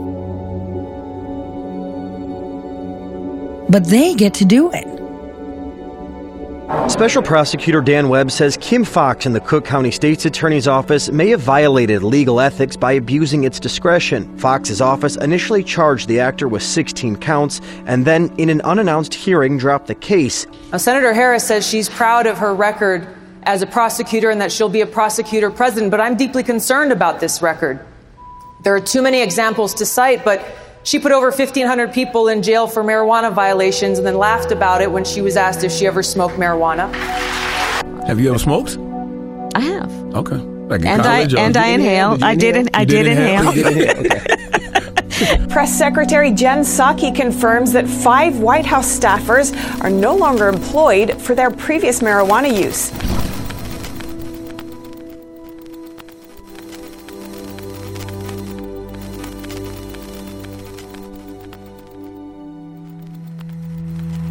NXIVM, having been exposed for running a sex cult with human trafficking and domestic slavery, reveals the dark side of Hollywood.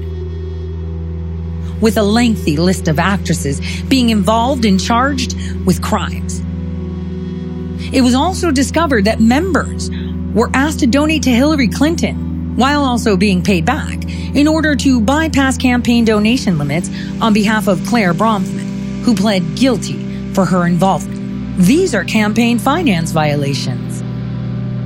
Her father has a long history with the Clinton family and even received the Medal of Freedom from Bill Clinton.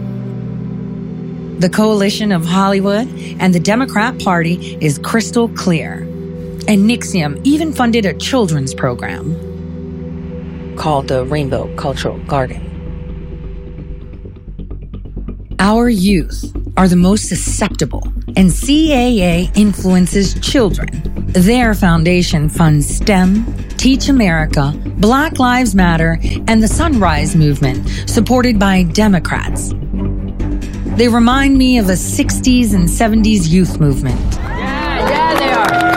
Yeah, they are. We're not looking at it from a place of, can we do this? Are we the right people? Is this the right time? Like, we have no other choice. My state cannot lose here. It is life or death for Kentucky right now. There's no way to be committed to nonviolence in the middle of the most violent society that history's ever created. The Weathermen are the militant faction of the Students for a Democratic Society.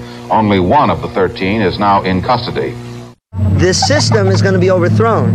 It's going to mean a fight. And it's going to mean a lot of white people risking a lot of things when they finally join on the side of the black people and the people of Vietnam and around the world who have already begun the fight. We are making them face us. We are making them see the future. And we are making this issue an unavoidable political priority in this country. And you are a part of that. That group, the Sunrise Movement, has public school teachers recruiting in the classroom from as young as middle school age. And it's an organization that motivates students to break laws. In order to get their agents of change into positions quicker, Teach America has an expedited process to get new teachers into the classrooms faster, where they influence the minds of young children. In other words, reality hacking, resulting in some classrooms functioning as indoctrination centers for the New World Order, supported by the Democrat and Republican parties. In the same way, the USSR demanded everyone conform to one way of thinking. This targeting of susceptible youth has the same goal. Standing here at the center of our nation's power, I can think only of everyone who's been made to feel powerless by their abusers, by a system that failed to protect them. Anyone who's been in those situations will tell you just how far they feel from the power concentrated here in this building. The power to pass laws that might have prevented their pain in the first place. The idea of sovereignty of a family home is being used to abuse the members within it. Wait, they want to end sovereignty of the home? Take away parents' rights? So the hidden objective of this actor is to give the government more rights over children.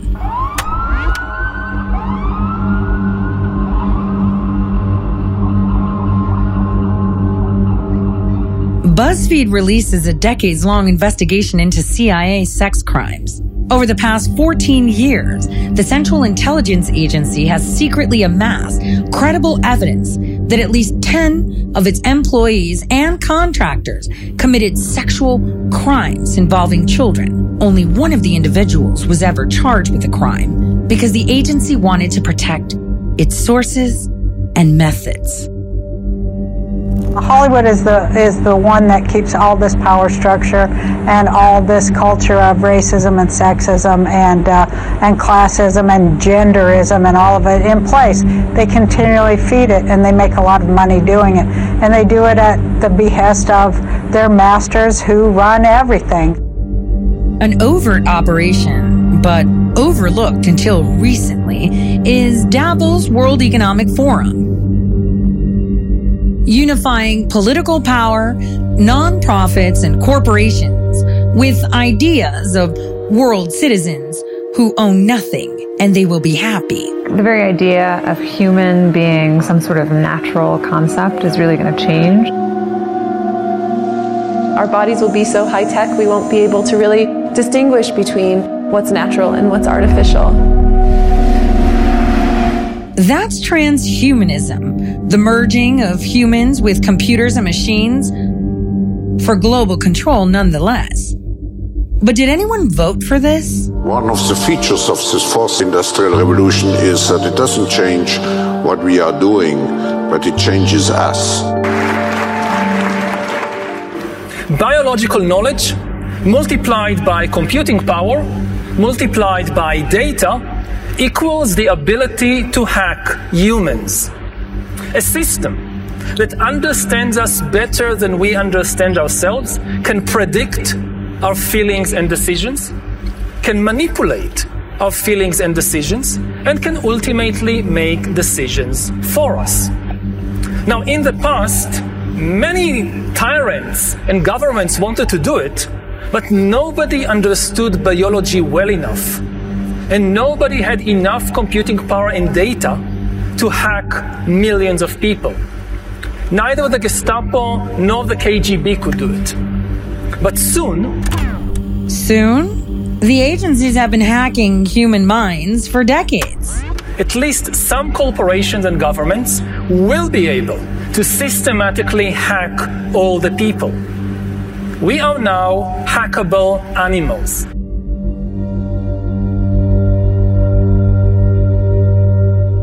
Only psychologically hacking humans, they're hacking biologically too. In different corners of the globe, pioneering scientists use completely different ways of turning the coronavirus into a vaccine. We're aiming to have something that's ready to go into humans in 16 weeks' time. The shape of the coronavirus spike protein before the virus meets our cells is what triggers the most protective antibody response.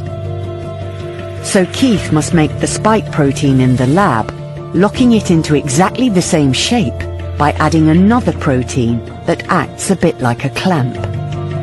And that protein is a tiny fragment of HIV. Is a tiny fragment of HIV. Yesterday, Moderna began clinical trials for an HIV vaccine. It developed the shot with the nonprofit International AIDS Vaccine Initiative. Like the COVID vaccine, it uses mRNA technology to teach our cells how to fight HIV. When you see it all, the world seems a mess and growing dark. It's natural to turn to the election of politicians and civic leaders to help lead us out of a crisis. But the sad reality is the agency and the global alliance decides who gets to run and who gets to debate. Now to an extraordinary development in the presidential campaign. Hillary Clinton, the 2016 nominee, called Tulsi Gabbard, one of the current candidates, quote, the favorite of the Russians. On a podcast interview, Clinton said, quote, they're grooming her to be the third party candidate. She's the favorite of the Russians. They have a bunch of sites and bots and other ways of supporting her so far. Presidential hopeful Tulsi Gabbard addressing a defamation lawsuit filed today against Hillary Clinton, seeking $50 million after lawyers for Gabbard say she suffered actual significant and professional damages. I will not stand by and allow Hillary Clinton or anyone else to smear me as a traitor to the country that I love. So the lawsuit that I filed is to hold her accountable uh, for those defamatory statements that she made. The only woman candidate left in the race, the only woman of color, and the first female combat veteran ever to run for the presidency has a voice. The DNC and their corporate media partners say, no thanks. As of now, the criteria doesn't work. You're not going to be there. Which, by the, the way, they just they just they changed continue. it. They, they just changed, changed it. They have changed it throughout the race. It would Yeah. seem at times to include people. So after Super uh, Tuesday, based on the qualifications, I would have been on the debate stage, and then they changed it. Back in 2016, we put out a call for nominations, trying to capture the diversity of background, of experience of the American electorate, the people that aren't currently represented in office. We got over 10,000 nominations. Out of those 10,000 nominations, we found Alexandria. My brother told me that he had sent my nomination in the summer, but I was like literally working out of a restaurant then. And I was like, there's no way. a casting call. They had a casting call. They cast Alexandria Ocasio Cortez in the role of Congresswoman. And they did this so they could promote their own agenda. bring in people in a nominating process, and then they would um, go over their resume and and hire them in the same way that you would hire a, an actress, right? And the the idea was that they write the script, and these congressmen read the script, right? And and they talk about this in their video. They say, "Well, you didn't have any interest in running for office before us, right?" And she's like, "No." You hadn't thought about running for office or anything at that point, right? No, no. the people who voted for AOC didn't know that, that she was just parroting, you know, some writer's script. What was shocking And it explained her. It totally explained her. Um, how she was saying exactly yes. what Justice Democrats were saying four years before. She right. obviously got the f- script. Politicians are actors too, working for special interests or whatever agency cast them, and they stick to the script. This is more common and has been happening for a lot longer than people realize.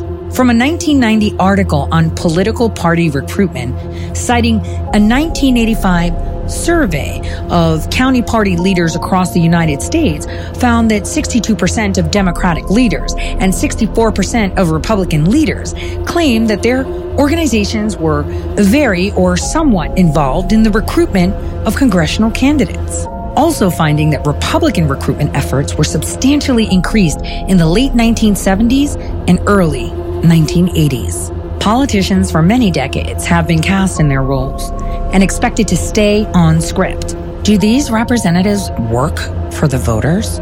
Or do they work for political parties who selected them and the corporations who fund their election and reelection? Our government system has long lost being of, by, and for the people.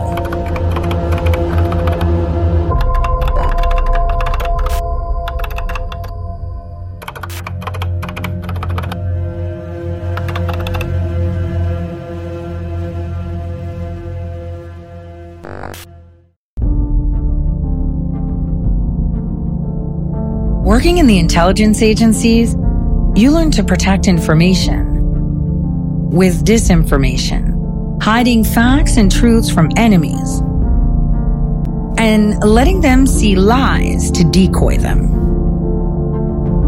Cover in the intelligence community is mosaic. It's a puzzle. You protect each piece because you don't know what piece someone else is missing.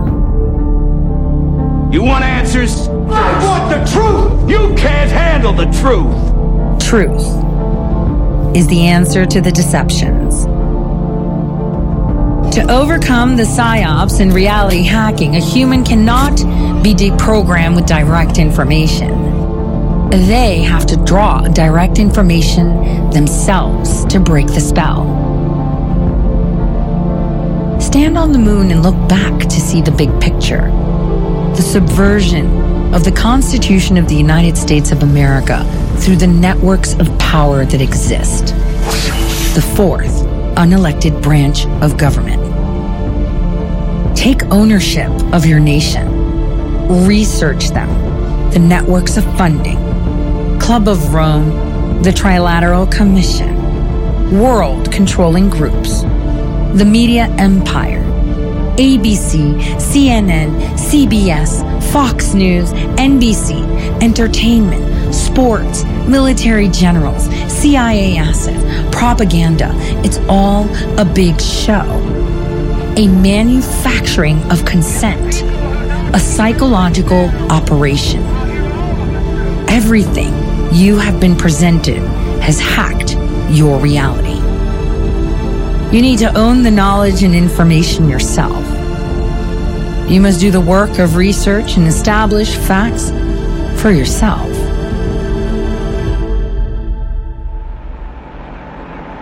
How do you destroy a tank? From the inside. As citizens of the United States in the second half of this century, we are learning to live with some uncomfortable realities. We live in a sort of ethical coexistence. We have created another weapon system of secret and subversive action. This, too, given the state of the world, may have been inevitable. The CIA, it is on active duty in a constant, secret, dirty war. It's digging a big, deep hole for the United States. And the sad thing is that the CIA is a, an unconstitutional an extra-constitutional organization. It functions illegally. More or less following the tactics that we uh, associated with the Communist Party. Thousand Pieces is a reference to JFK when he said he wanted to splinter the CIA into a thousand pieces after the Bay of Pigs fiasco. It's not even like, it's like not 3D, it's like a flat wall. The door is painted on. It almost looked like a Hollywood set. It's the Hollywood Washington connection. The people who voted for AOC didn't know that, that she was just parroting you know, some writer's script. It's like they've hired an actor to play a hedge fund manager. I was eternally banned by CAA for speaking out against Harvey Weinstein. Hollywood is the is the one that keeps all this power structure, and they do it at the behest of their masters who run everything. Today, they're taking almost half of every dollar earned in the United States. The problem we have is how to reconcile the necessity of the CIA with its secret offenses against our public morality. I think probably Hollywood is full of CIA agents, and we just don't know it. The most important question to ask yourself is who decides your future? There's no line between the two? No. Justice Scalia, I would say there Agencies and their actors? Or you? Behold the theater of war, where all the world's a stage.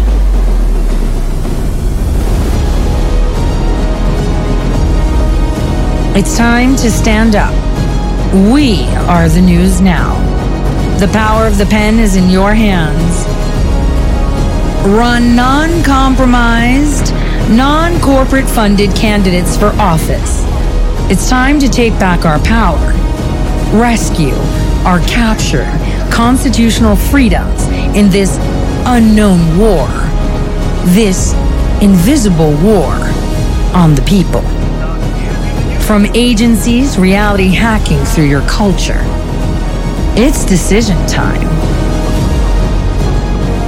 Spectator or participant? You choose. In the meantime, enjoy the show. Mirror, mirror, I could see clearer. Uh. It was all a movie. We was in the theater. They was just acting. We was just clapping. Uh. I wrote it on a napkin and then I started rapping. They wanted me to follow the leader. I told them that I'm faster than a cheetah. And I could spot bullshit a mile away.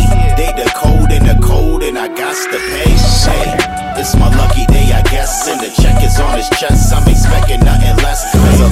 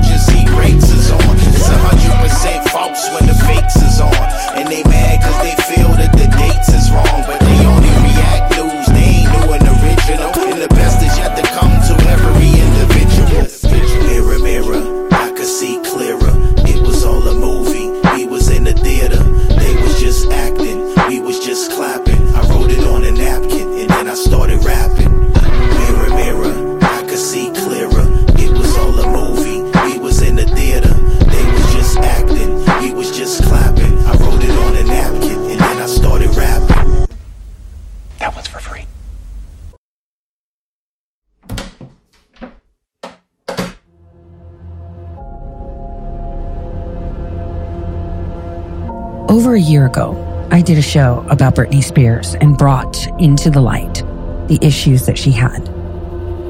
I mentioned to many people conservatorship is a real thing, but not just in Hollywood. Conservatorship works by having handlers. Now, you just watched Enjoy the Show. Can you see who's handling your government? Well, at least the agents are responsible for that. Let that percolate for a bit.